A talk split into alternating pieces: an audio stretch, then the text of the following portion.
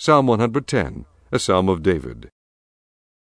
The Lord said unto my Lord, Sit thou at my right hand, until I make thine enemies thy footstool. The Lord shall send the rod of thy strength out of Zion. Rule thou in the midst of thine enemies. Thy people shall be willing in the day of thy power, in the beauties of holiness from the womb of the morning. Thou hast the dew of thy youth. The Lord hath sworn, and will not repent. Thou art a priest for ever, after the order of Melchizedek. The Lord at thy right hand shall strike through kings in the day of his wrath. He shall judge among the heathen. He shall fill the places with the dead bodies. He shall wound the heads over many countries. He shall drink of the brook in the way. Therefore shall he lift up the head.